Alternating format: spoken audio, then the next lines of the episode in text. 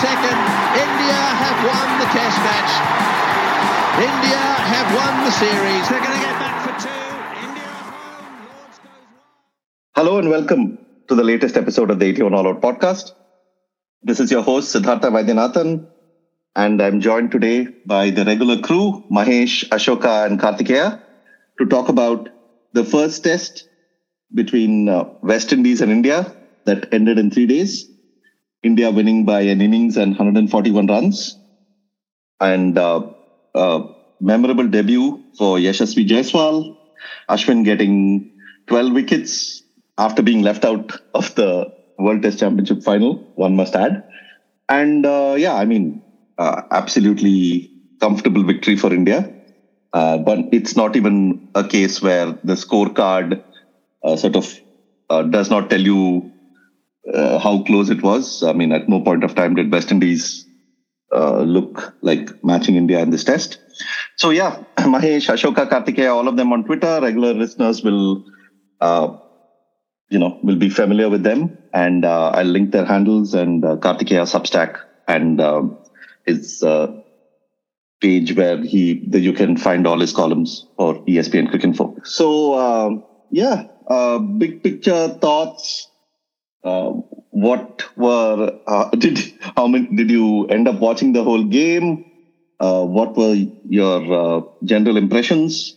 Uh, I basically uh, the first I saw almost the whole of the first day, and um, I thought the highlight that was pretty much the highlight, right? The Indian bowling on the first morning, Ashwin's five wickets, like it was like first of all for a spinner to get five wickets in the first morning, and for two spinners to get eight wickets on the first day, you would think it was like some, you know, really turning pitch or anything like that. But the first day pitch wasn't. I mean, the pitch did spin uh, there, but the first day it was much more of uh, guile and whip and mastery, and also some poor shots by West Indies. But overall, I mean, it was a strangle. And uh, after that, after getting all out for 150, you're pretty much like chasing the game. So there's nothing much to be done. Uh, Jaiswal and Rohit batted really well. Virat batted really well. But I mean, the game was so far beyond West Indies by then that it was going to be really hard. Um, yeah. Uh, what's the what's the scene? Has is Test cricket dead? That is the question.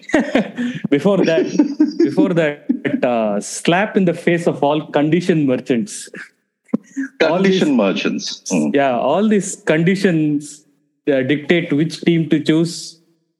First morning ashwin in the test five wickets. So that shows like uh, you know you can talk all conditions you can talk all those things but we, your best bowler in the team gets to be in the 11 that's pretty much it. And uh, he took uh, what 12 wickets 15 wickets? I don't care. So he took how many wickets i, I think He uh, took 12. He took 12. yeah. The problem is that this was all marketed as two teams in transition.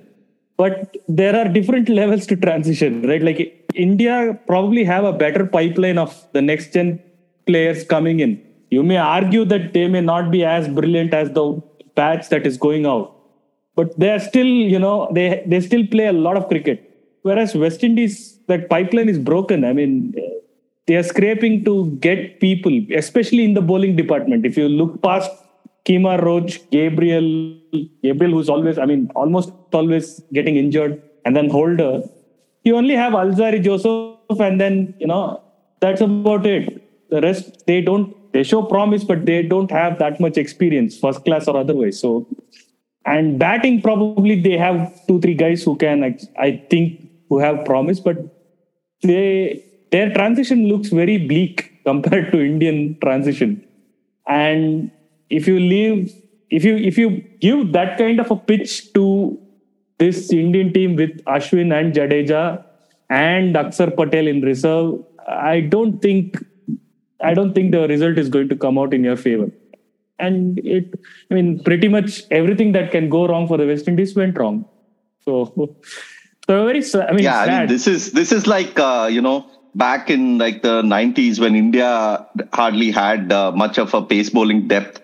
uh, you give like a fast uh, pitch in Mohali to you know West Indies pacers who know exactly what to do on them, and that's it. They'll basically destroy you, right? So, yeah, this was the reverse of that. And the other thing is that I think of all the teams, I mean, uh, India basically have off late gone to West Indies and like been like so dominant. I mean, I don't think any other team has been so dominant against West Indies as much as India has. I mean, England, of course, haven't even won there for uh, since 2004. Uh, that is uh, quite a shocker. But uh, you know, even teams like Australia, South Africa, I mean, they've gone and won there, but uh, I don't think they've blown away West Indies the way India. I mean, in the last series, Bumrah went there and just like it was uh, trick shots for him, right? Uh, trick shot series almost, trick balls. And then and now. So, yeah, I think the, yeah, they could have prepared a better pitch. Uh, they could have probably prepared a faster pitch.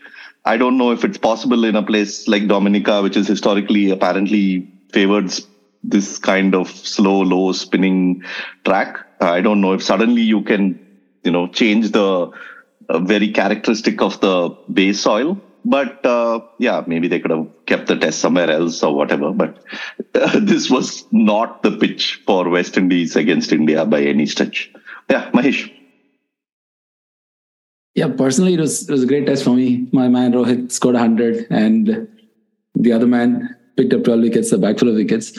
And uh, you know, you, are talking about the last series. That's what that's what I was also thinking. Like when, when India went the last time, Bumrah had this uh, most magical sort of uh, bowling series, perhaps even in his stellar career. And looks like Ashwin is poised to have one like that now. I mean, it's a two two test series, but the way he's bowling, the way the ball is coming out of his hand, uh, it's just mesmerizing to watch. Uh, I was sharing this on the chat with you guys, right? The the West Indies uh, cricket uh, channel, YouTube channel, has the ball by ball video of Ashwin's first innings bowling.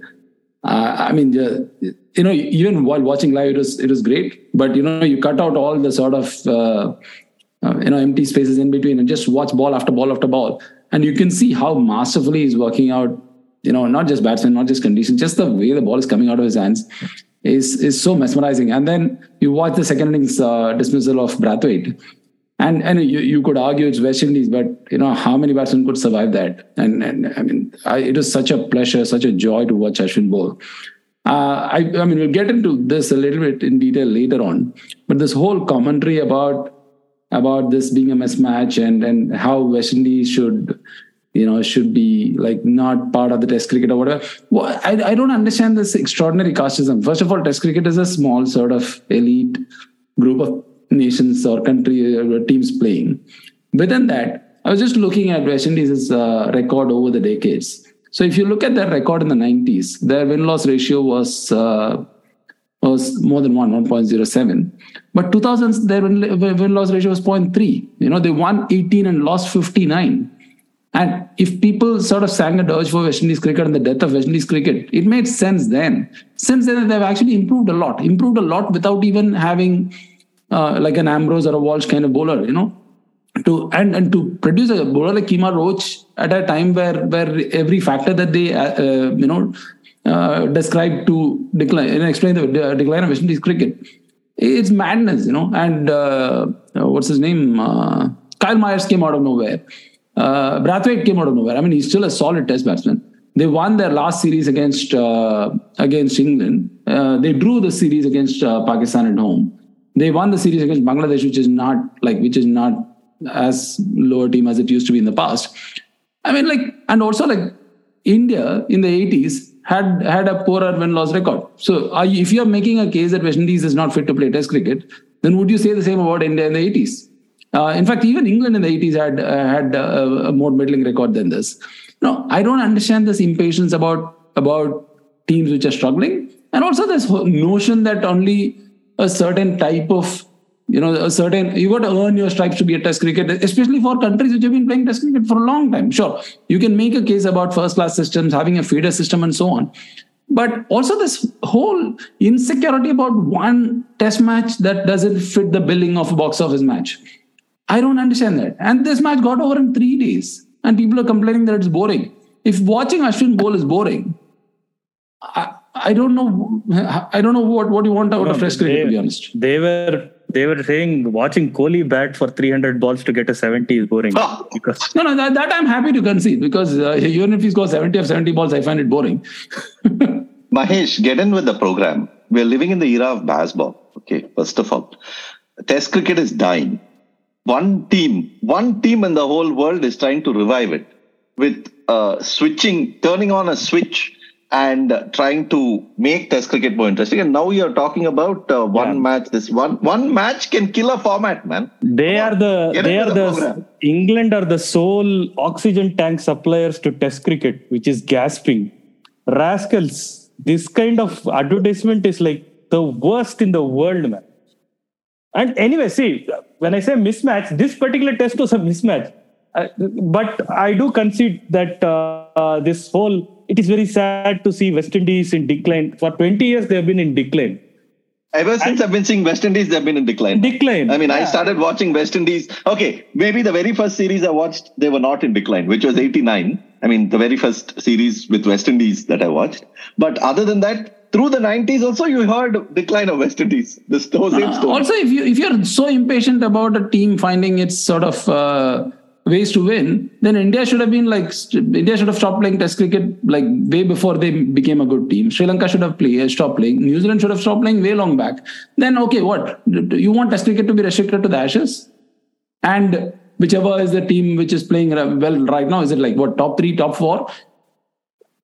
And I don't understand this, this. And there is this uh, same crowd. The same crowd will cry if if India, Australia, England play each other a lot. Then they'll say you're not giving other teams a chance to play Test cricket. It's become an exclusive club. And once they play these teams, they'll say, "Oh, the standards are not that great." The other thing is there's been like a bit of uh, talk about why this is only a two test series and all, right? Why is India only going for two test series? But India's at least going. Australia haven't gone to West Indies in like whatever seven eight years. I don't I don't uh, you know I don't know if anyone even remembers the last time Australia were in uh, West Indies. India India have gone to West Indies consistently to play tests. So you know there's a difference between like going and playing two tests and not going like just saying okay saying goodbye. So 2015 I mean, of course it could have. Of course it could have. 2015, right? Eight Yeah. years. yeah. Yeah, and then of course it could have been a three-test series and all that, and the build-up could have been fine. I understand the whole aspect of you know making a test series like a event, making a test an event, and making a test series you know appealing and all that. But come on, it's not like you know this is all recency bias. They, this Ashes has been really good. That doesn't mean that England Australia is generally like highly competitive. The last Ashes they went and got slammed over there in Australia, right? I mean, Scott uh, that uh, Boland was finishing games in like no time. He was like on such a high. So come on, I mean the Ashes have been No, no, there was a time as Ashes was so boring. So boring that Mark Taylor made a case for the fact that Ashes doesn't deserve to be a test, five test series. Mark Taylor. It's Yeah, not like you and me. Yeah. all this is recency bias. You watch three tests, three good tests, and uh, totally, you know, riveting tests, all great. But you can't suddenly then make these like uh, uh, overarching arguments about uh, test cricket and teams and this and that and all that. No, no, even three good tests. Like, okay, let's assume you you know three good tests. People get carried away against one bad test. But how is this a bad test? I don't get it. I mean, you watch No, it's a one-sided. It, the, the problem is not the the problem is the one-sidedness of it. But that is not uh, anybody's fault, right? Like, what do you do? India's just a very good team who happened to blast West Indies out. I mean, most like for Test cricket in Test cricket history, most of its history had con- contained one-sided contests. I don't even get it. Isn't that the point And of Test cricket that the difference between the better team and the worst team is so obvious over a long enough period of time? Isn't that the point of Test cricket? Isn't that the design of Test cricket? it's called tests for a reason right Yeah. i mean that's what that's the general refrain And it's not the reason But that you think it is. also also if you keep having like the reason why the close match the two wicket victory the 40 run the 20 run victory and all 40 run victory is all memorable and remains is because you cannot happen every day. Like every day if you're having a close test what that it's not it's not possible. Most of the tests will be like this only irrespective of which team plays. And then occasionally you'll have this two really well matched teams coming together and it'll be great. I mean whatever you can pick uh, those uh, 20 series maybe in history of cricket, which have been like, you know, epic series at that time. But since a lot of the commentary is coming from the, the English uh, media, why don't they go to West Indies and make it boring? Why do they always make it entertaining when they go there?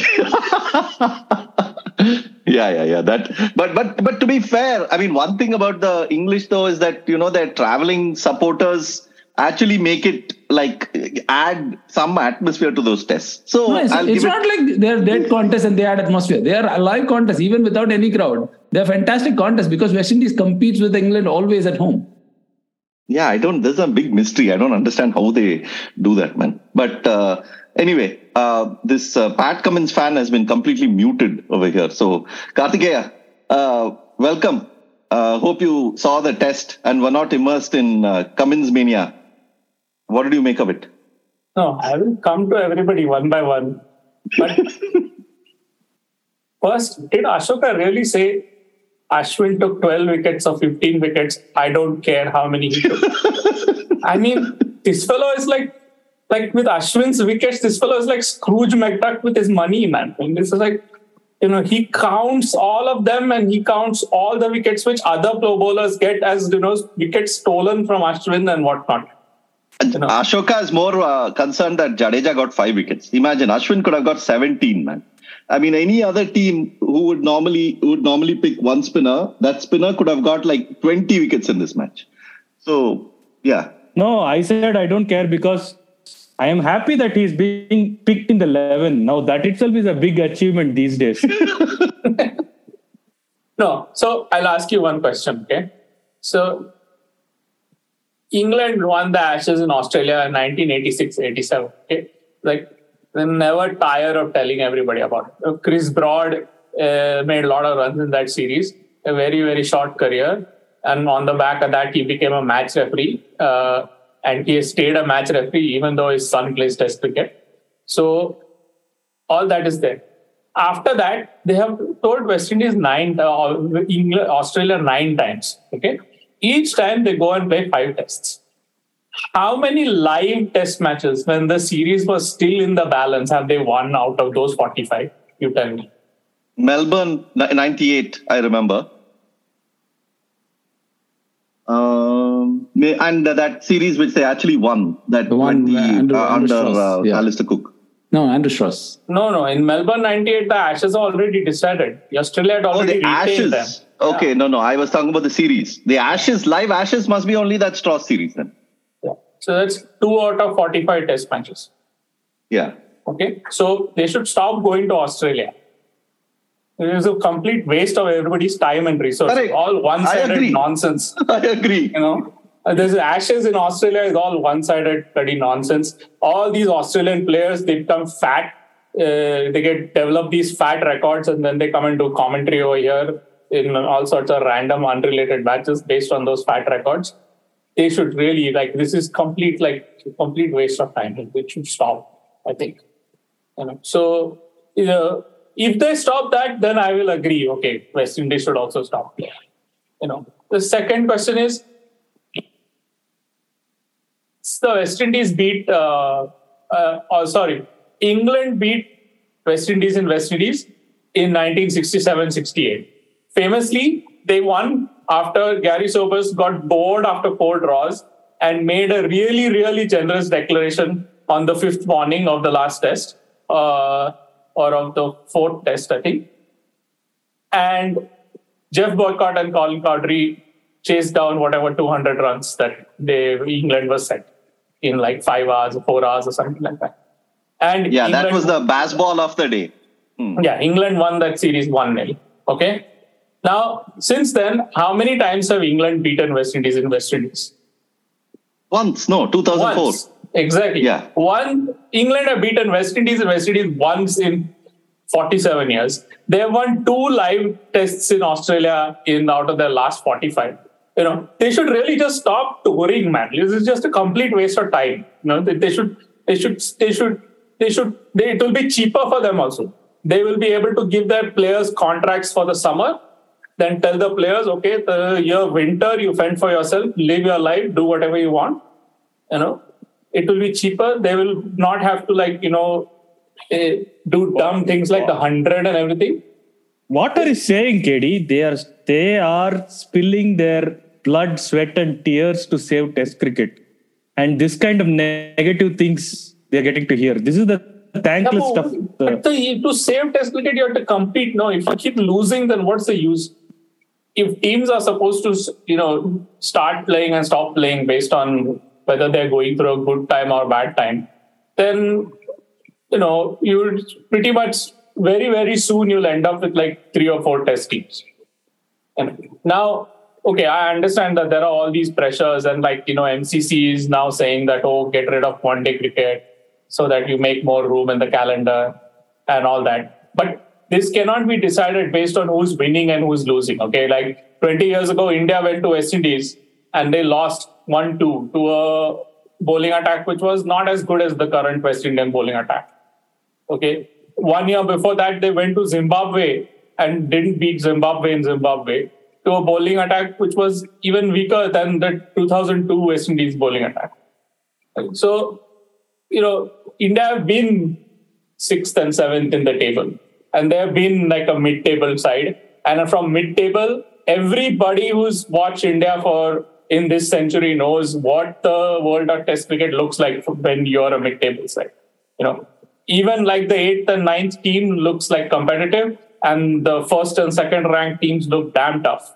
You know, and right now India are not like that. India are now like a top one, top two side. You know, I think they are the best team of their time. I think they are one of the greatest teams in history. But leave that as that's just based on the record and how much they've won and how much they've won compared to other teams which have won. But let's not sort of get carried away by the fact that okay, you know, India winning, so let's make fun of everybody else. But there are like other pathologies at work here. You know, there's this whole tendency that, you know, I don't know why people do this, but it seems to they seem to do it because it sells, I suppose. Is that and, and I'm surprised by the number of professionals who do this. You know, which is that when India win, the tendency is to say that well, the opposition is terrible. And when India lose, the tendency is to say that well, this India are not as good as their predecessors. You know. Whereas, as we've had an argument all day today, not all day, actually, it was more like 45 minutes today, the facts and figures suggest otherwise. Uh, I won't go into it in detail here, but that's for another day. But anyway, so No, no, the facts and figures for this team being the greatest Indian team is overwhelmingly obvious. It's not like the debate that we had for 45 minutes. yeah, that's because you're biased towards tall batsmen.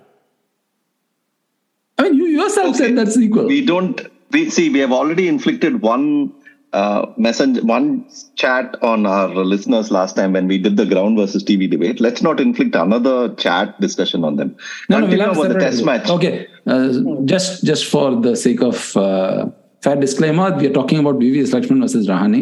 There'll be a special episode on that. We're going to spend two hours talking about it. I I will delete everything starting from hello, welcome to 81 All Out to thanks for listening. I will delete the entire thing. That is the most useless debate you guys are having. yeah yeah Uh, let's not inflict our useless debates on our listeners now continue about this test match uh, about ashwin and uh, all these other things that we mentioned kartikeya Oh, I think it's a the test match is basically a like a perfect storm for West Indies. You know, the time that teams which are not doing well are going through a bad phase, you know, tend to suffer all too often. You know, so like firstly they face. Uh, I mean, okay, they, there were some holes in this Indian side, right? Like the seam attack is let's okay, let's be generous. Let's call it second string. Uh, it's not very good, frankly. You know, but then India drew this test in became this game in Dominica, not in like Barbados or Sabina Park or something like that. And it turned out to be a, like a winger toss and bat first pitch. It turned out to be a pitch on which West Indies left out Gabriel in favor of an extra spinner. So India were obviously going to play two spinners. So I mean, on that, it was a really it, it, it was a tough draw for the West Indies. I mean, the, a lot of tough breaks for them in this. I mean, I I don't know whether they can actually you know, prepare fast pitches in Dominica. Apparently, they can't, based on everything that's you read and I've read. You know, we read probably much of the same stuff. But I mean, uh, the Karthik Krishnaswamy was telling me that uh, this Dominica is the most spinner-friendly pitch in the West Indies in, in in the last eight years or so. So yeah, I mean, this was always this was a this was a tough break for the West Indies, and like I don't think there are many teams which could have withstood India on on these in on these on on this on this type of pitch. You know, I mean, for I, I mean, what was and I actually we, we should also sort of diminish what Ashwin and Jadeja achieved on this because it was a really slow wicket. And Ashwin has become especially good at finding ways to get people out on these really slow wickets. You know, he seems to he, seems to be able to still find ways to beat the bat. You know, I mean, I think he tends to bowl fuller and quicker a little bit, and then he tends to sort of vary his flight a lot. Uh, and and when it works for him, it works really well. You know, so I think that's one of the reasons why he also goes for a few runs on these kind of situations because he's sort of trying to buy batsmen basically.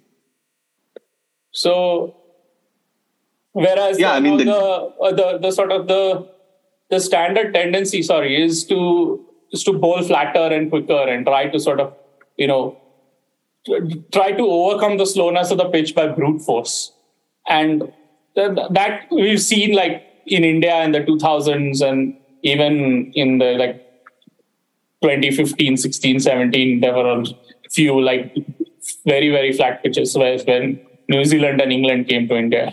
And we've seen that that doesn't always work, you know, for the for the spinner. So the spinner has to sort of find ways to beat the batter. Ashwin seems to be able to, but okay, he has 93 tests worth of experience now. I mean, he, he's seen pretty much every kind of test pitch there is to to see by now. You know, he knows what he's doing, and you know, so yeah, it's so I mean, all in all, this is like a this is like the anti 81 all out test. No? So not only did India win, like all the all the holy cows of 81 all out did well. Yeah, I mean, uh, there was a chance of West Indies being bowled out for 81 all out in the second innings, right? I mean, they were like Yeah. 55 for 5 or something at some point. at There was a point. chance of Rohit Sharma being LBW in the second over, man. I thought that was out. Like, with that arm, it was Yeah. umpire's Um- call. and umpire's call, yeah. Umpire's call. Yeah. Yeah, yeah, yeah. Yeah, that, I hit, that hit slightly above the knee roll, though. So usually they don't give that. just a- yeah. There was some doubt, but he should have given it. yeah, I mean, you just want to get at Mahesh now. So, but but No, no, but, uh, but it's not like this- it's not like it's not like Kohli. No, if Rohit doesn't score 100 this innings, he'll score next innings. How does it matter? anyway. There are, there he's are a no home. Kohli, Kohli bugs in this podcast to defend him. So you're taking Yeah, yeah. pot shots at some poor guy. Yeah, don't uh, don't uh, attack the people who have uh, no bucks over here. Yeah, I mean, our But listener base will go into negative, man, if that's at all possible. If you keep this. No, no. The point about the spinners, though, is that you know, you you the Cornwall and Warrican, you know, they might have appeared to be like you know average bowlers simply because you were comparing with what Ashwin and Jadeja were doing, but they were actually bowling. They were actually bowling some pretty good spells. I mean, I think Cornwall's a pretty good bowler.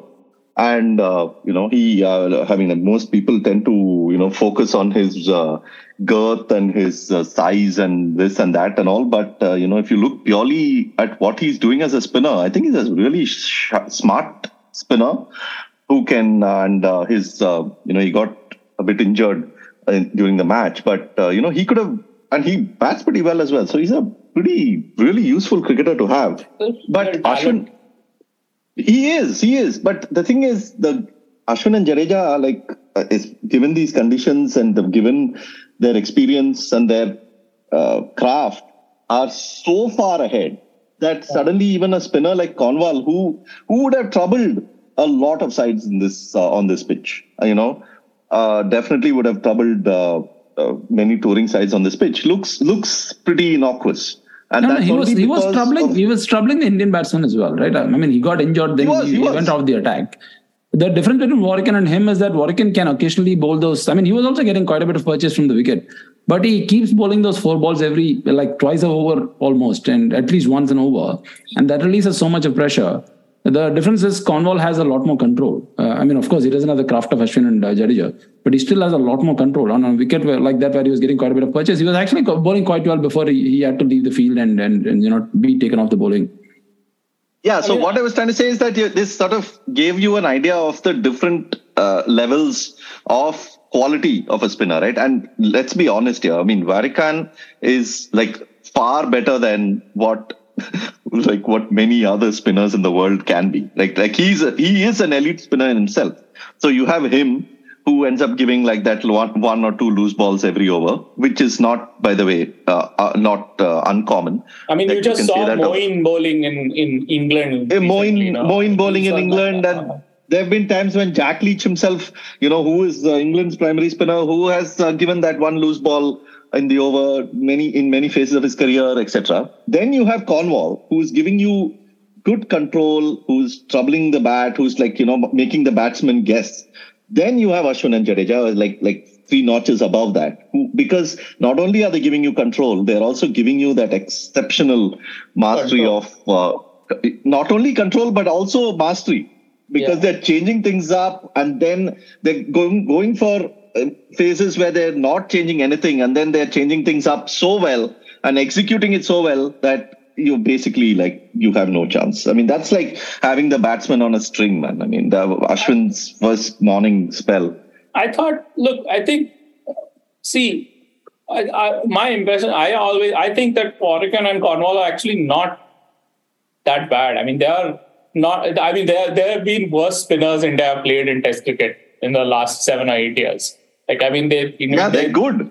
I mean, these They're two are spinners. these two these two spinners are better than like Dom Bess, for example. Okay, I mean, uh, or even they're. I mean, I think they're also better than Moeen, for example. I mean, I think see there, there's a difference, right?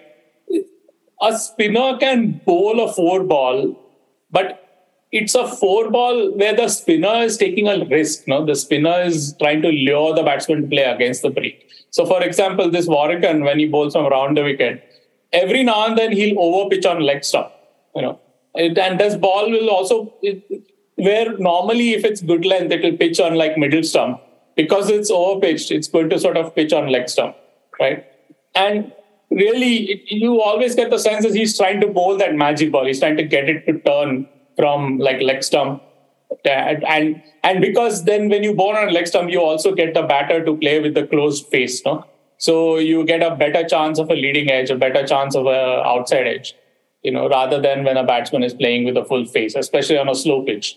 So he's trying to do that, and he goes for runs because of that. Okay, now those are technically, yeah, you're right. Those are bad balls because there's no fielder over there on the it's deep mid wicket, but those are sort of those are four balls which like a spinner wouldn't mind conceding you know. They, it's, they're like four balls in the like like you know sometimes Stuart Broad will sort of bowl a, a wide half volley just to see if the batsman will chase it you know. And if the batsman chases it and it comes off then good well, luck good luck to the batsman you know it's four runs. But you know a lot of times the batsman will chase it and he'll get a edge. So those are those are sort of okay those are Yeah, like uh, Mitchell uh, Mitchell Stark also will Yeah. bowl uh, one down the leg side Yeah. just to get see if you can get the strangle. Yeah. If, and if he doesn't, okay, but sometimes he does actually get the strangle. Yeah, because he has, he's quick, you know, he knows he's quick. So that that's one kind of bad ball. And the other kind of bad ball is like what like you saw from Bess or even from Moeen, where you know they just overpitch every now and then because they lose their length, or they drag one down every now and then because they lose their length. You know, this happens with the part-time spinners a lot, especially. You know, and that doesn't happen with these guys. You know, Cornwall, the thing about him, I I don't he's sort of big perhaps it's odd to say of someone like who's as large as he is, but he's like a deceptively strong bowler. You know, he, I think he turns the ball a lot more than Warrican. And I think he sort of has got a lot of control of his length because of that, because he's so strong. You know, so basically he, he he's like I don't know. This is a really not a good description, but the best description of Cornwall that I can think of is that he's a spinner whose action has got very few moving parts. You know, if you see what I mean. So it's like Yeah, it's like a- repeatable. yeah, so not not much can go wrong. You know, it's like you know, Jadeja is like the Rolls Royce version of Cornwall. You know, he's got an action where very few things can go wrong, and this is one of the reasons apparently why even when he was like you know on the horizon of the Indian Test team, Jadeja way back when when he was scoring like three triple hundreds and whatnot as a batsman. There's, there was always a view. Everybody watched and thought that oh, this guy can be a really great, great spinner for India because his basic sort of action was so terrific. So, like, so it was just like a machine, you know. and Cornwall is like that, you know, but you know he's he's not as obviously not as supple as Jadeja, but he he also. I think he bowls at a good pace. I think one of the things that the West Indies spinner struggled with was how slow this pitch was. And that's not easy to do. I mean, we've seen really good spinners also struggle on slow pitches trying to get people out. Like West Indies, like teams used to come to India and on slow pitches they used to play out draws. Like I remember uh, New Zealand playing out a draw against Kumble and all in what was it? I think the 2002 or something like that. When they like Mark Richardson and Stephen Fleming and Lou, 2003, Lou, yeah. Lou Vincent was it? They all made He might have played. Yeah. Yeah, a lot of them made hundreds and all that. I only remember Mark Richardson batting and batting and batting. Yeah. Yeah. And uh, I remember him cramping up for some reason. Like he, he goes down on his, uh, he goes down to sweep and then he like falls over with a cramp. You know, was- I still remember that. Like he batted for so long. But slow, it's hard for spinners to get people out on slow wickets. And, you know, that this is, these guys are uh, really good. I mean, I think to be fair to uh, all the spinners back in the day, I think DRS has really helped the finger spinners in especially this area because it makes them so much more potent when they attack the stumps now. You know, like pad plays out the picture. But even then, you know, they're not they're not like it's not as though, you know, if it was if it was easy, you know, all these teams would start preparing these types of pitches and all the there are finger spinners at 10 a penny in, in everywhere in the world, man. And you could get any average finger spinner to come and bowl and bowl sides out. But that's not happening, no. You still need like really, really, really good finger spinners. Yeah, and the point about uh, act, the action is, uh, you know, a really good one because uh, I mean, eventually, like a selector, right? Like when they're watching a, bowl, a bowler the lower levels, they're not so much watching the ball as them as much as they're watching whether the bowler can get the same to repeat the same action across an over or across three balls. Like if and especially at the junior level, it's very hard. Like you'll find very, very, very few bowlers who can actually turn up and bowl the exact with the same sort of load up and the same action and the same you know hand angle of the hand and the same like position in the crease. I mean invariably there's something will change. And the bowler won't even know it because it's so instinctive right? And it's so happening so fast. And the selector is eventually looking at that. Like can they sort of bowl in the exact same way? And then after that they worry about things like how much turn somebody's getting or how much you know movement somebody's getting. That is the next step and uh, yeah you see at the international level you'll see almost like even at the international level you'll find bowlers who are not uh, you know able to do repeat that not because they're bad simply because it's so hard to do I mean, bowling is such a such a ter- tremendously difficult art that you see Warrican, you see Cornwall, but but Cornwall I think is has that repeatability. He has that uh, you know where he can sort of bowl the in the same way, in the same way, and then he also has the turn, as you said, which is makes it difficult. So when as a batter, when you're looking at somebody who's bowling in the same way, then all it needs is like this subtle change with the ball, and then you're you're messed up. Because for you it's like in a state you're expecting something.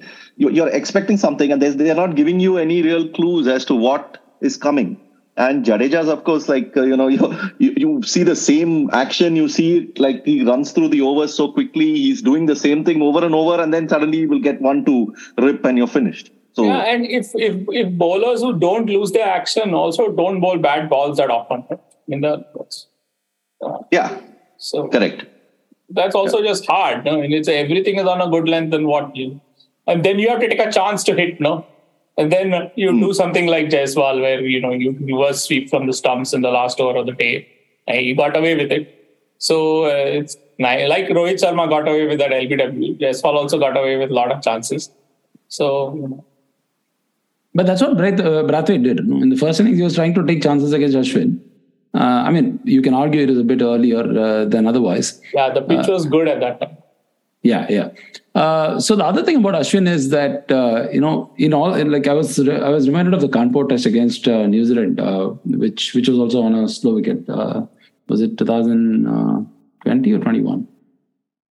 That match which India nearly pulled off in the yeah, yeah 21 last wicket right? Nine wickets down. Yeah 21 now November 21 uh, it reminded me a lot about that. And uh, I was just comparing. So in both matches one of the good things about Ashwin is that one he's got the experience and, and over over time he's worked out how to bowl around the wicket to create like these new angles for right-handers particularly where he challenges both uh, inside edge and outside edge and he's mastered it in fact uh, you know that also adds up but one of the big advantages for Ashwin is that he's also an excellent bowler with a new ball, which is which you can't say about. I mean, he's our most successful new ball bowler, including seamers. Uh, and in both, I, I, mean, KD started by saying that we we had a second string seam attack, which actually worked out to his advantage because he gets the new ball earlier.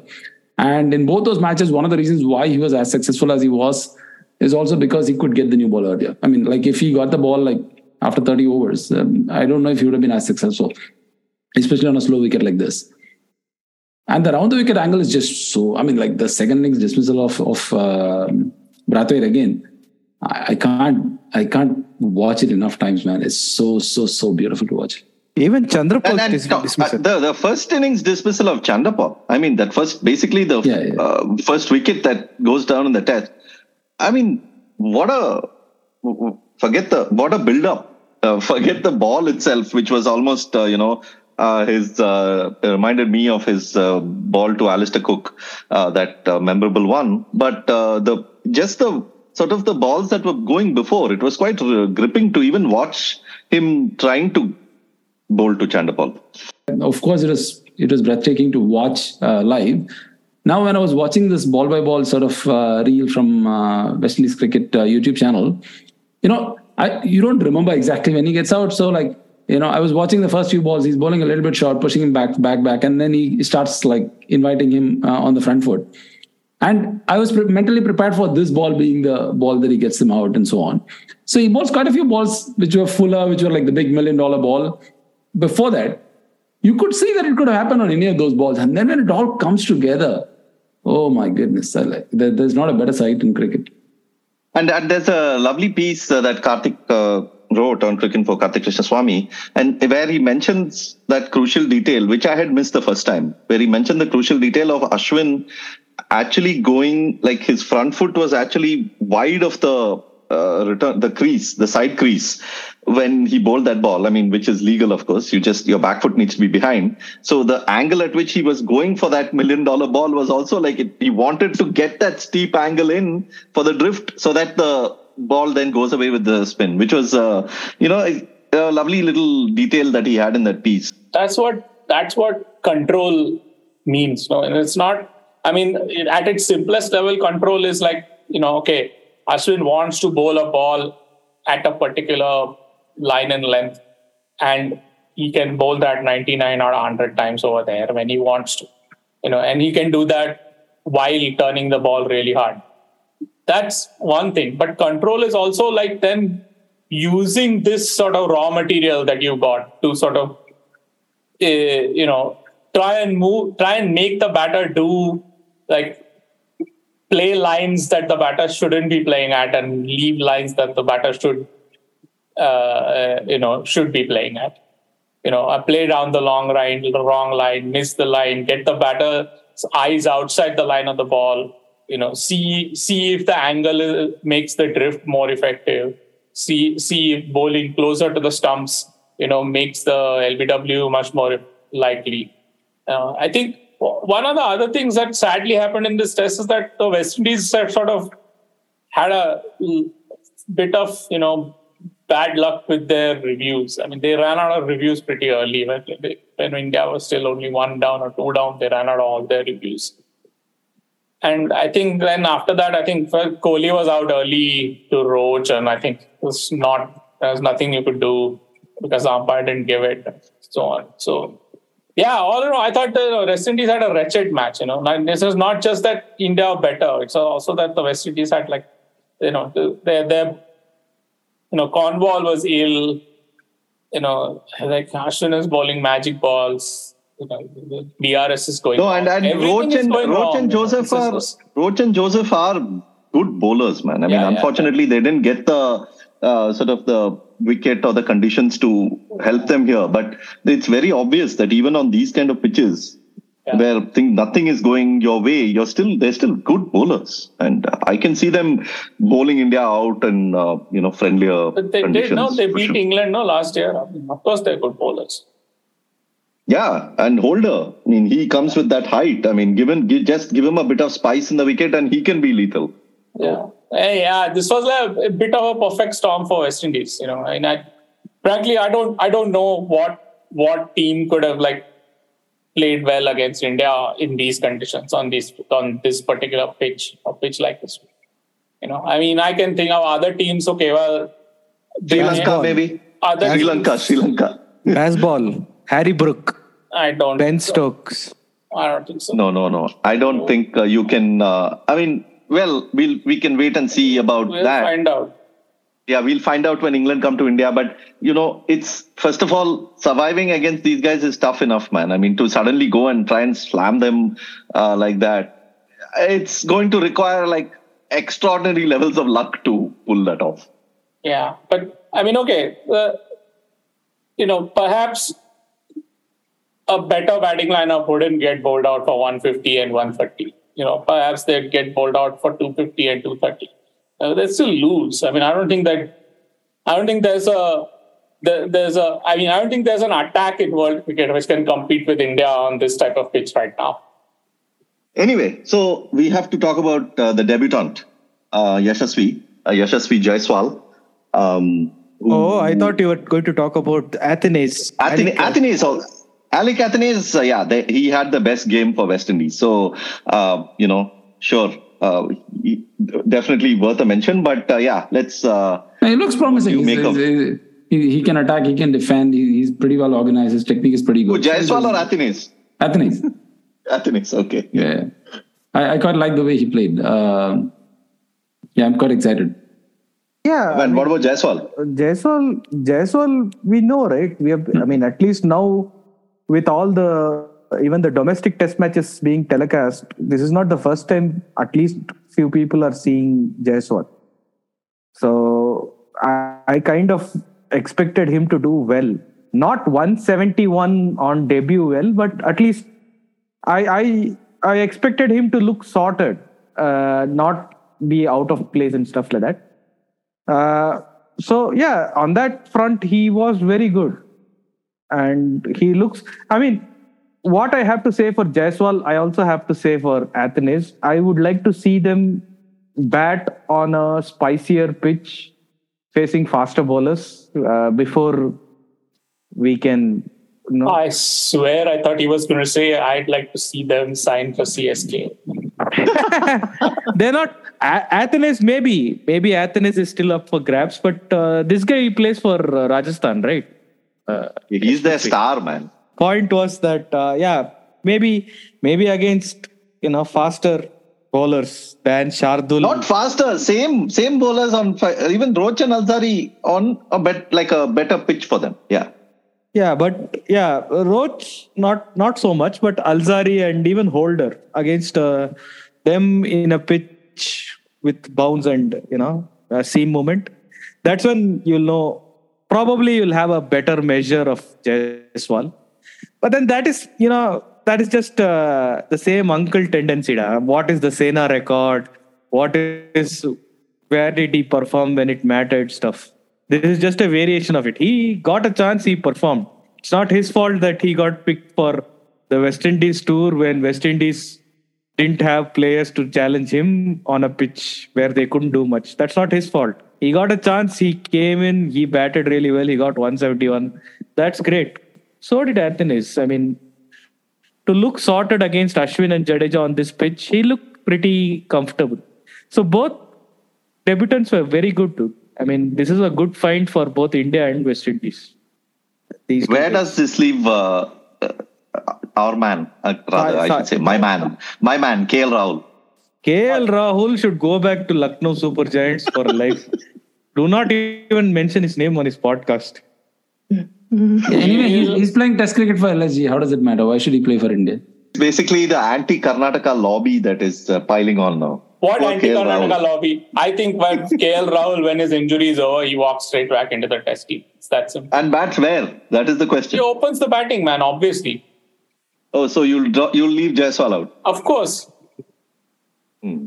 It's not even a question. No, one. Okay, yeah, no, but- but I'm staying on point now. One of the things that was said about Jaiswal, especially on the back of a selection ahead of Sarfaraz and ahead of uh, Abhimanyu Easwaran, is this. You know, is has he gotten there because of his IPL exploits, right? And uh, which which is kind of not true given his first class record and so on. And also Rohit also explained the importance of having a left left hander in the in the lineup and so on. So there's there's pretty good merit in why he was chosen. But if you were to like, if if I had that opinion, um, one thing I would have looked forward to see him do is how does he bat first of all in a test match and especially on a slow wicket, you know. And and he did everything he had to do, right? He, he had the patience. He, he was able to grind it out.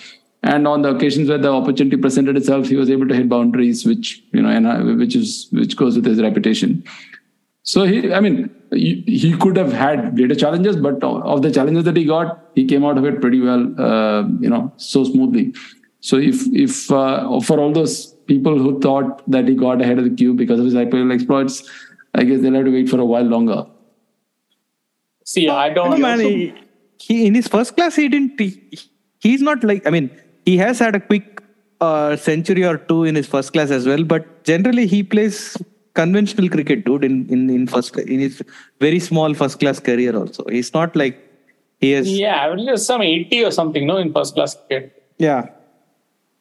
The average is 80 and the strike rate is about 65. I'm not, I'm not saying that. I'm just saying this whole perception, uh, you know, Yeah.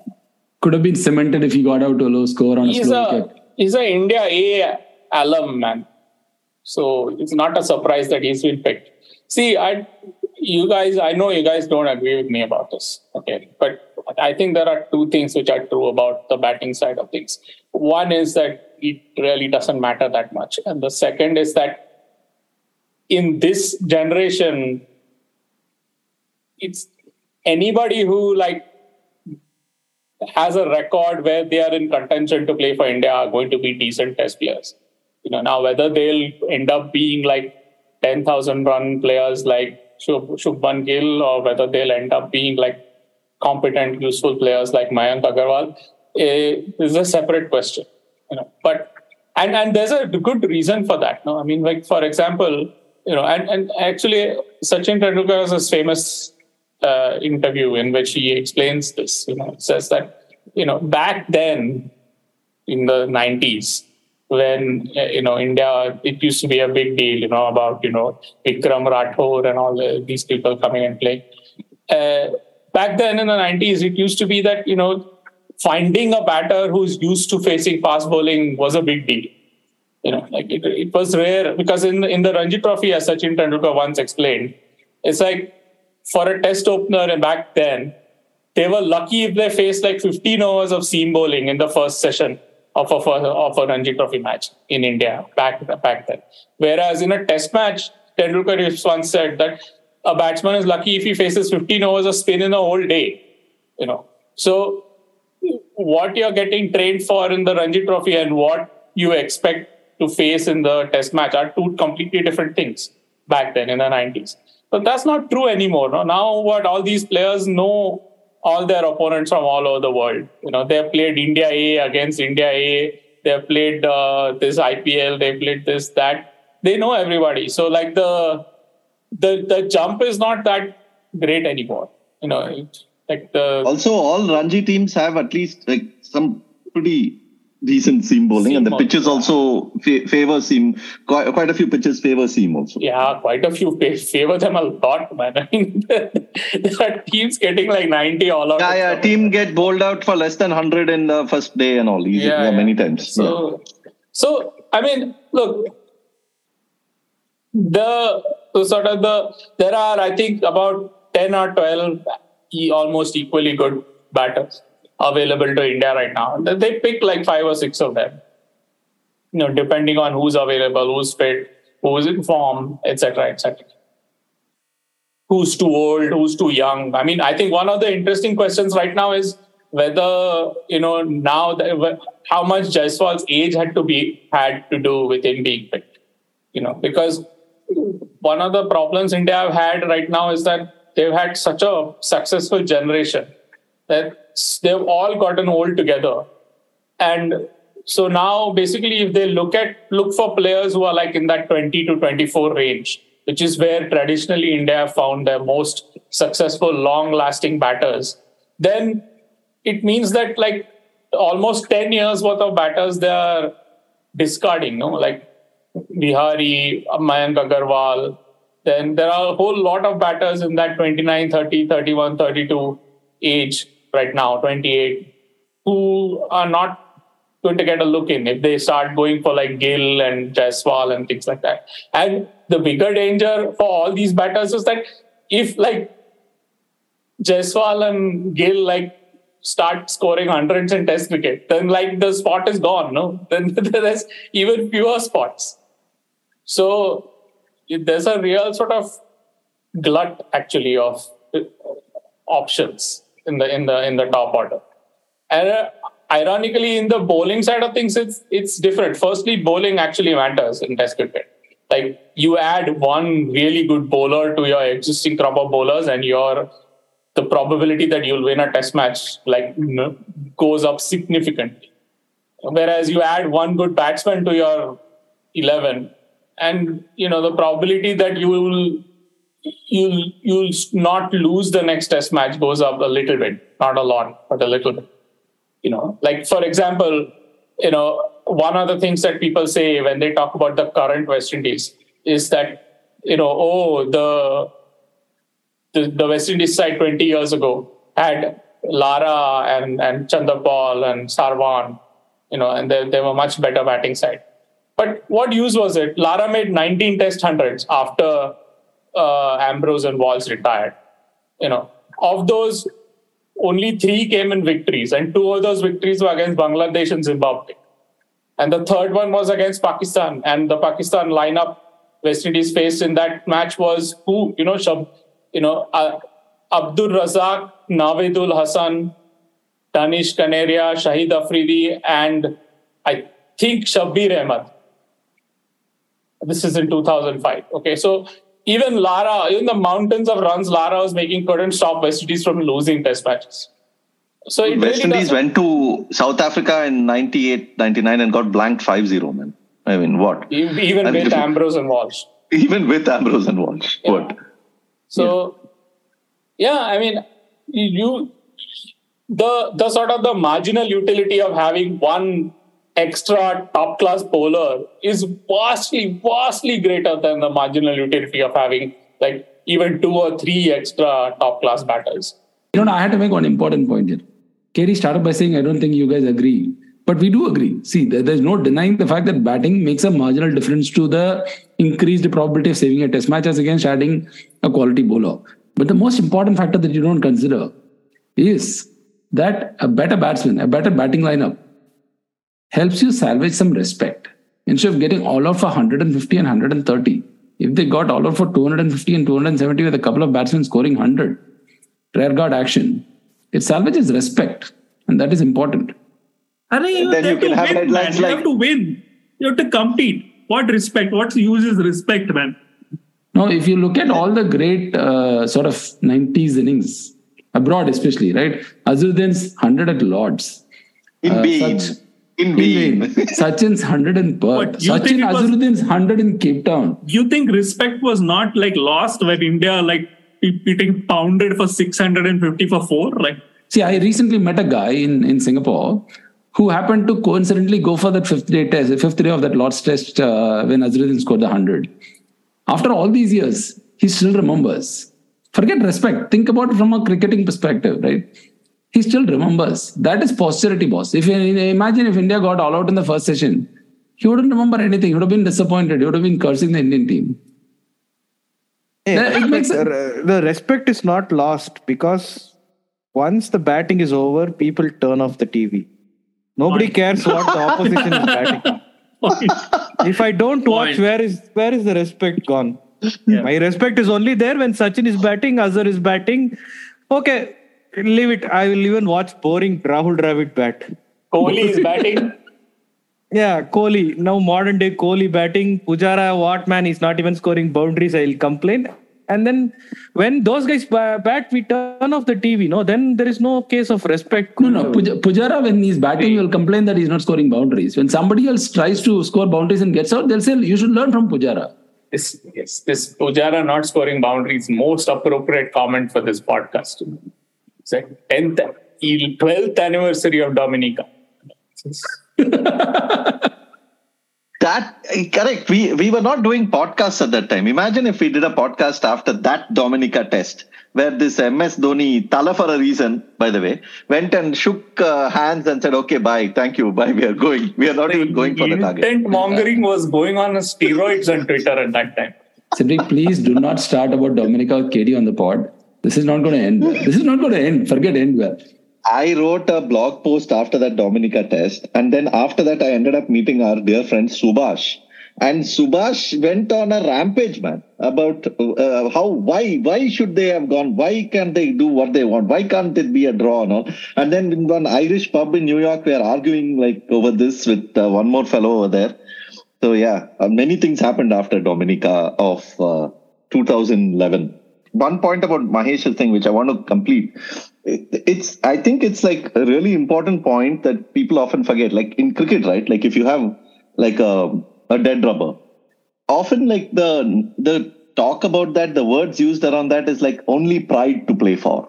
Like, so that the aspect of respectability is like woven into the grammar of cricket. Like his hundred went in vain or, you know, only respect. Uh, West Indies need to regain the respect of their glory years and all. So it's, it's not, it's not a coincidence that when players, when a team basically gets hammered and when one player gets a century, like uh, Sachin used to back then or Azharuddin did back at Lords, that it is remembered because it is very much a part of how people consume the game the respectability bit the i mean i know i know you were trolling for large parts but that is a large a huge part of the game No, no, I mean, that's how we, I grew up consuming the sport. I mean, I, I can't deny the fact that I, I derived immense sense of satisfaction from those rear guard actions, from those, from those innings in vain. Uh, but in sure. hindsight it looks silly right Of course, it looks silly. yeah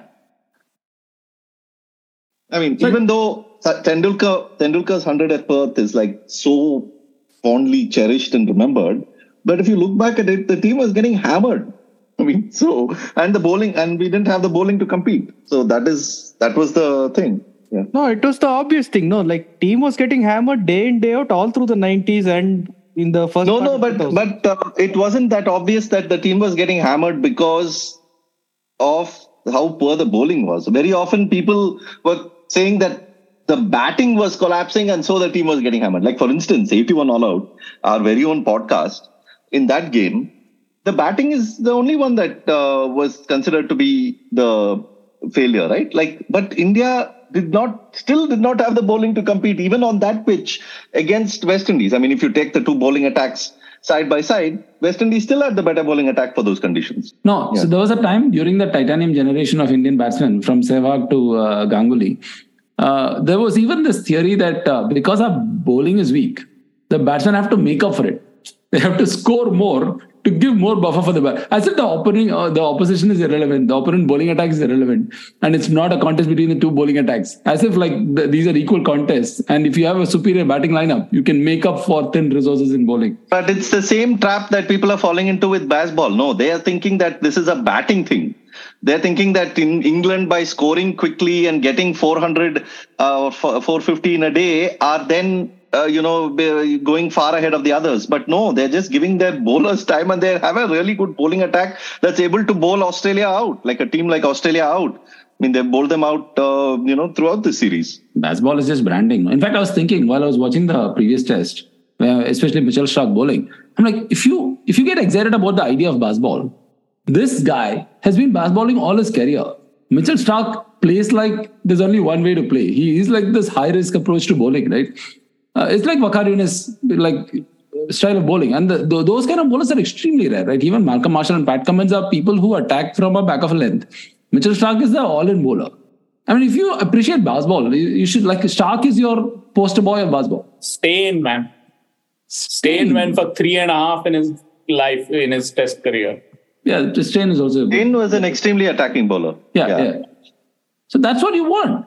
Right? If you appreciate Bazball as the, the, the, spirit or the idea of Bazball of basically moving the game forward and accelerating the pace of resolving the stalemate, then these are the poster boys for that, right? And but not this like actually, you know, you guys, one this whole thing about you know this preferential treatment for batting and this uh, treating bowling as second rate. This TV has perpetuated this, you know, because on TV all the attention is at the batting end. You know what? This bowler is from one guy who's running away from you with his back to you. You know who bowls the ball. Hey, It all happens so quickly. Like you know, even the replay, they never show like the bowler bowling the ball. They only show what happens at the batting end. So this is a this is a this is something that you know TV has done. It's not just about the TV. No, batting is just easier to observe. Like even if you take a non-cricket person and and put him on the hot seat for a day, uh, that person will not be able to tell what is going right and what is going wrong with bowling. I mean, sure, they may be able to appreciate sheer pace or, or you know, like some really obvious craft. But beyond that, uh, you know, even for an outsider, it's easier to make judgments on batting. You know. Also, Kartikeya, uh, don't your point may be valid about TV, but don't make that point because only in the previous podcast you were catching. The, I mean, you're, you're holding the flag for TV, so we are supposed yeah. to say TV is brilliant. We are not know, supposed to say. The point is that even though all the attention at the TV end, this, this whole thing that you know batsmen can make up for bowlers, is like a misreading of what the batters are doing. No.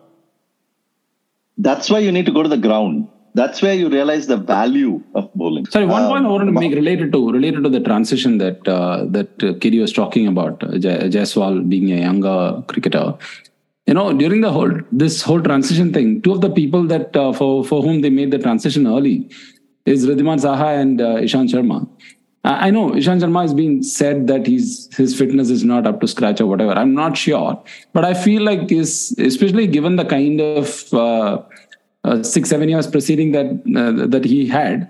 I, f- I feel like it's a premature end to to what's been a great career. I'm not even sure if if it deserves to end the way it did if if we assume it's ended. And Saha was a very specific uh, sort of conscious choice to sort of drop him so that we focus on. I mean, one you had Pant, and if Pant is there, you're not going to play Saha. But it just so happened that after they made the decision, Pant got injured. So my sense is that Saha could have been a, a pretty good replacement for for Pant in his absence, both in at home and in England. Uh, and with all due respect to Bharat. And now they seem to have moved on from Bharat. I feel I, I feel quite sorry for Saha in this whole sort of transition thing that that you know he probably still in the peak of his career and, and he had to pay the price for it. Yeah, but Bharat is the India A keeper now, so he's like the he's like next in line. They have lined him up like basically. No, no, no, the next in line is next. No, but, but the, no, it's not like Kohli yeah, so not done, right? He's understudy to he's understudy to Pant, no, basically because they, that's how that's how they select all this. No, that's how they pay, pick all these. Like this, uh, what's his name? They pick uh, Mukesh Mukesh Kumar. No. Yeah. Also India A alum. You know, this is what the test team has been doing, and actually, one of the one of the really good sort of criticisms of the BCCI recently is that because of their scheduling commitments, uh, and because of the extent to which even their A players are now sort of involved in like IPL and stuff, they are not able to schedule A tours in in March and April. You know, so like the whole shadow tours business, which was so useful, like before India went to Australia, uh, like one month before or uh, six weeks before, India A would play Australia A in Australia, and then even West Indies last time, yeah, yeah like like before South Africa come to India, South Africa A will come to India A, India A, and they will play a series in India. And so there's always like a if there is some kind of unfortunate injury or illness or something like that, and they need a switch in like short notice, they have the players lined up in the India A program, and like apparently, like uh, our friend Siddharth Monga has uh, been studying this. He says that like COVID has disrupted this a little bit, and also the whole sort of the the what is it the the thing about not having a national select chairman of selectors for a while that has also affected like this whole the India A shadow tours thing. You know that's a that's a that was a big help. You know that was one of the things which made sure that you know when there are injuries there's a replacement. You know somebody is available to play who's like for whom the, everything is not like completely unknown and new. Right? They they're used to that pace. They're used to that those conditions. They're used to those those that that sort of level of game. So it's you know. Yeah, and it also brings brings me to a point that there was a time when we seem to be seeing a bit of a bifurcation with the uh, team, right? Like a lot of uh, uh like the players who were playing who were not uh, playing other formats, who are not playing even who are not playing IPL. But uh, now all all 11 players, I mean, with Ishan Kishan debuting in this test, all 11 players who played here pretty much have an IPL team. They play. I mean, of course, Rahane. Uh, uh, has uh, recently he has been playing with CSK. I mean, for so everyone's now playing like IPL Test cricket, and also the scheduling is going to be that much harder uh, when you when you have uh, you know if you want a player like Kishan to play uh, India A, it's not going to be easy to get him because he's like playing all formats now. And the other thing that they have a problem with right now is I think not only are they like trying to move a lot of the beginning to move a lot of the older players on uh, because they've all gotten old together. But I think, and I'm not sure about this, but I think Rahul Dravid may be the last India head coach to be an all format head coach, like to, at least to start out as an all format head coach. I think they're going to move to having separate squads. So mostly so that they can schedule uh, matches overlap in overlapping ways. You know, so when the test team goes to West Indies, the T20 side will go somewhere else and stuff like that. They want to probably do that a lot more. So yeah, and England happens, are already doing that. No, yeah, England already, already have that different coaches. Yeah, yeah. So they are. I think India are also trying. From what I've heard, India are going to try to like move in that direction now. Man, that is useful if other teams also do it but I don't think many teams in the world have that kind of a depth, man. Uh, I think in the end, we will only keep playing the Challenger Trophy India A versus India B versus India C. That's all that there will be. Because uh, no, look, you, other teams don't play that much Test cricket. Okay, so uh, if a if an Indian team is going to tour Australia for a Test series, then an India T20 team going to West Indies to play a T20 series is is good. No, for it's good for West Indies it's also great for India because you have two teams playing in different places. But anyway, eventually it's got to go into different formats. I mean, like eventually players will be asked to choose. See, what what's happening right now is that because the boards are committed to test cricket and they don't want to reduce the number of tests, they end up squeezing in the same number of tests as before uh, in a much smaller calendar because uh, you know some of the calendar is blocked for these T20 leagues. And you end up like you know the number of overlapping test matches that we've seen in the last five six years is crazy. You know like I mean, as we speak right now ashes is going on india west is going on pakistan sri lanka is going to start. Um, so something has got to give and it's entirely possible. See my at least that's my view that eventually players will be forced to choose between different formats what eventually I mean, already they're doing it no not, not yet right? not yet not yet like Kishan, Kishan is not uh, doesn't have to choose, right? He can play. I mean, he can. He's a player who can probably be in all three uh, Indian teams uh, at some point. Yeah. So uh, anyway, we have gone through almost gone through a whole podcast without talking much about Rohit Sharma or Virat Kohli. So Mahesh, please take the floor and tell us about the greatness of this Rohit Sharma innings. Where does it rank in the pantheon of Rohit Sharma 100? Before that, I have to say one thing. I'll just say one thing and then that's it. Thank you for listening to the 81 Hour podcast. We'll see you next week. Goodbye. This is my cue to cut it here. Okay. After that, you can talk whatever. Go on. Also, Rohit Sharma on in any nine times out of ten, Rohit Sharma would have been out in the second over. Nine times out of ten. Wow. I mean, so much, so much for a guy who believes about, you got to respect the umpire's call. yeah, I and also, KD, you can say that about uh, anything, man. Graham Gooch could have been out, uh, you know, when he was uh, on 20 against. Uh, No, you would have said uh, that if I'm a Graham Gooch, but, but no. He's just trolling me because Kiran I'm a More Rohit. should have had some gum in his gloves. Kiran More. And then uh, VVS Laxman could have been out to Ricky Ponting and not made 281. Every, so many No, innings no, no, no. Wait, should have wait, wait, wait, wait, wait, wait, wait, wait, wait, wait. VVS Laxman was out to Ricky Ponting. So why, where is the respect for the umpires? So there is respect. I'm not saying anything about the umpire. The They're score is experts. is. The umpire has made an expert judgment there, and the ball was like just nipping the bails. So obviously, it was a marginal call. Yeah, that will go against him a lot of. No, no, no. It, it violates Has. two of your fundamental principles. One, umpires are experts; their judgment has to be respected. No, I didn't Two- say the umpire made a mistake. No, no, two. Listen.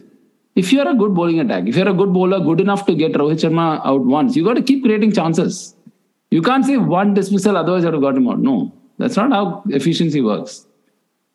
No, that is all true. All I said is, see how upset you are about this one little fact that I dropped. That nine not times out of ten, he would have been out in the second over of the match. All, all I'm saying is, if Hey, not KD, this, then the next. this is the only opposition against which he can score hundreds regularly, man. Let him at least score against West Indies. Okay. Now Yeah, he will his say, debut. Array, this guy, this Mahesh, I'll keep telling this. Once this Rohit Sharma hit uh, two centuries against West Indies, to justify that those hundreds were great, this guy started saying Shane Shillingford is the greatest off spinner on this Hey, planet. no, no. I was Shillingford is a hey. very, very, very fine off spinner. I, I rate him very, very highly. I mean, not because of Rohit, Rohit I'm saying this. I, he was a fine spinner. It is a, it Was is he just better a than coincidence. Warrican? I mean, much better, like in a different league, to be honest. Dude, he's just saying this because uh, Shane Shillingford played those two tests where that guy scored 100, man. If Rohit Sharma scored 100 against, let's say, uh, No, Dom Rohit Sharma did not score 100 on that uh, in that match, India would have been all up for 150 or something. I mean, he came in at 83 for 5 or something. Okay, good. Let's This move was on that to Virat Sachin farewell, right? Sachin farewell series, right? This Yeah. was. Yes. Everybody remembers Tendulkar 74. Yeah, yeah. Anyway, let's move on to Virat Kohli now. We've talked about Rohit Sharma. Yeah. No, I will. Give, I will still give Mahesh like one line that he can mention. No, no, but if there is anything to say, if there is anything to say, There's nothing to business as usual, right? Like, I'm just used to these hundreds these days. Very, very weak, huh? but 100 and out and all. No, what Yeah, no what hunger, hap- no- no what hunger, yeah, happened I to agree. the whole, like, you know, take fresh guard and all that? Nothing. Like, he's, So that, that's why that's when he refuses. He stops being a Mumbai player. he's chit chatting with that wicket keeper. Yeah. Uh, yeah, and then lack and then that seriousness. wicketkeeper asked him, "Why didn't you take off your helmet?" And he says, "I have a hair problem or something like that." So, as No, no, as tell a you- bald man, as a I'll bald man, I empathize with him. I'll no, you why. also, also as a senior, right? He got to his century and then he got out because he's guiding and he's shepherding the youngsters. He shepherded Yashasvi Jaiswal. He wanted to give Gill a chance to, you know, And cement then- his place. No, gods Main- have this tendency to shepherd people. So I mean, you've got to give it to main, gods. The main talking point of this match we have not reached yet. You guys have all what, like Virat- completely wasted this whole podcast. It's what Virat Kohli against spin. Really senior player Virat Kohli, youngster batting 150 plus. Uh, Virat Kohli fails to guide him to his 200. How, how is this how- such irresponsibility from a senior professional? No, no, no, no. It's not irresponsibility. It's a, li- it's incompetence. He hasn't scored a hundred for a while, so he would have forgotten how to score a double hundred. He scored a 102 tests ago, man. Dude, He's got please 186. delete. Please delete all this Kohli slander that is happening here, man. Please. No, actually, there's some I saw. I won't name them for like because I am not a I am a nice guy, but Since when? two or three like very very very very experienced cricket writers and stuff. They were like, "Cha, Kohli fails to guide the youngster." Hmm. And not they're not, they're not just thinking it; they're like publishing it to Twitter and stuff. So But what guide the youngster? Like he, if he gets out, what to do to guide the youngster? First of all, like he got out. Apparently, the theory is that he got out because Kohli was not guiding him properly. No, no, this if- is okay, like no, no, no, no. If that stretching theory is things to a valid, different level. that theory is valid. Given the current uh, vein of form that Kohli is in, he should guide himself first. But see, Rohit Sharma guided Jaiswal to his 100, no? Jaiswal even said afterwards. No, See, I will blame Rohit- Jaiswal for not guiding Kohli to his 100. What is this? Why can't Jaiswal, as a youngster, can't he take it upon himself to guide a senior player who has done so much? No, no. Virat Yeah. Kohli lifted Tendulkar on his shoulder. Exactly. For 15 Can't years. Jaiswal do that? Yeah.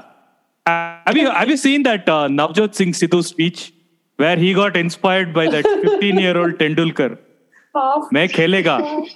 I don't know. Jaiswal, Yeah, Jaiswal should have done that.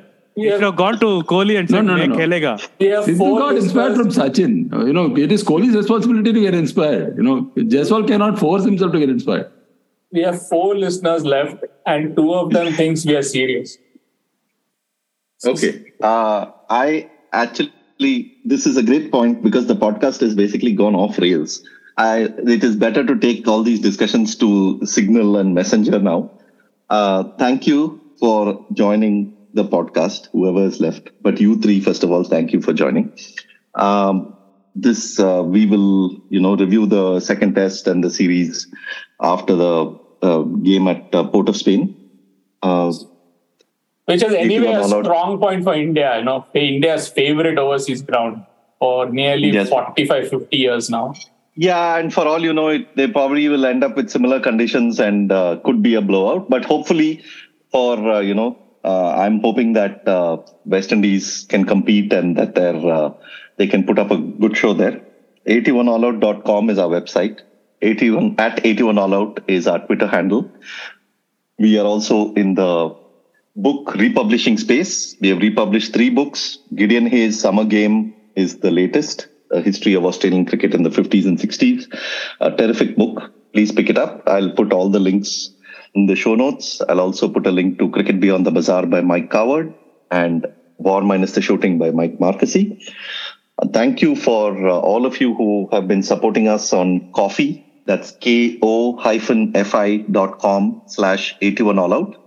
Um, in case you want to, you know, you're somebody who wants to chip in to keep the podcast going, you can, you know, have a regular monthly subscription or you can just put uh, amount of your choice. Anything is, you know, we are thankful for and uh, thank you for your generosity.